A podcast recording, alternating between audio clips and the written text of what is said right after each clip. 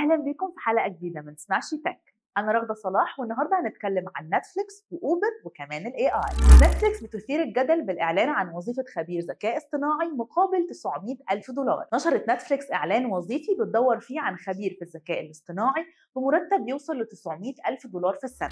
الانضمام لفريق منصة التعلم الآلي اللي بيتولى خوارزمية نتفليكس لمساعدة المشاهدين في اختيار برامج مشاهدة جديدة. الإعلان ده أثار غضب الممثلين والكتاب في هوليوود خاصة إن النقابات بتنفذ إضراب بسبب مخاوف من تأثير الذكاء الاصطناعي على صناعة الترفيه والرواتب. يذكر أن الوظيفة دي واحدة من وظائف كتير جدا معلن عنها في صفحة وظائف نتفليكس واللي فيها بتدور الشركة عن متقدمين ذوي خبرة في مجال التعلم الآلي والذكاء الاصطناعي. لكن مش واضح في الإعلان إذا كان الدور هيقدم مشورة حول المحتوى زي البرامج التلفزيونية والأفلام اللي تستثمر فيها نتفليكس ولا لا.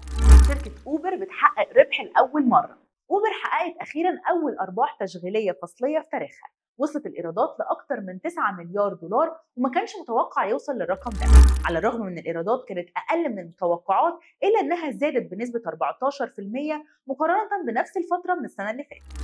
تم الإعلان عن أن صافي الأرباح لأوبر وصل ل 394 مليون دولار بعد ما كانت الخسائر بقيمة 2.6 مليار دولار خلال نفس الفترة من السنة اللي فاتت. الرئيس التنفيذي لأوبر قال في رسالة مسبقة أن الشركة حققت إنجازين رئيسيين خلال الربع الماضي منها زيادة التدفقات النقدية الحرة اللي وصلت لمستويات مليار دولار وحققت أول أرباح تشغيلية فصلية في تاريخها وأكدت الشركة إنها بتخطط لتحقيق الربحية في كل ربع فصلي في المستقبل تقنية زرع الدماغ المدعومة بالذكاء الاصطناعي بتساعد مريض على استعادة الشعور والحركة. تعرض كيت توماس من نيويورك لحادث قيادة في عام 2020 أدى لإصابة فقرات في العمود الفقري وأدى ده لفقدان كامل في الإحساس والحركة من أسفل الصدر. استطاع بفضل زرع دماغ بذكاء صناعي تم تطويره بواسطة معهد فاينشتاين للطب الإلكتروني الحيوي التابع لنورثويل هيلث استعادة الشعور والحركة.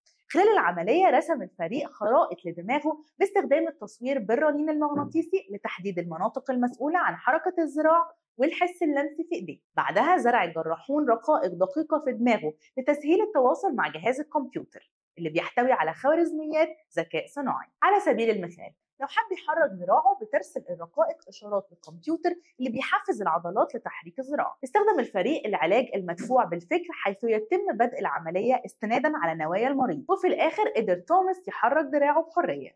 يتوقع الباحثون أن العلاج المدفوع بالفكر ممكن يساعد توماس في استعادة المزيد من الحركة والإحساس لو استمر في التحسن. الهدف هو تحسين حياة الأشخاص المصابين بالشلل ومنحهم القدرة على العيش بشكل أكثر استقلالية. دي كانت أخبارنا للأسبوع، ما تنسوش تتابعونا علشان تعرفوا كل الأخبار الجديدة.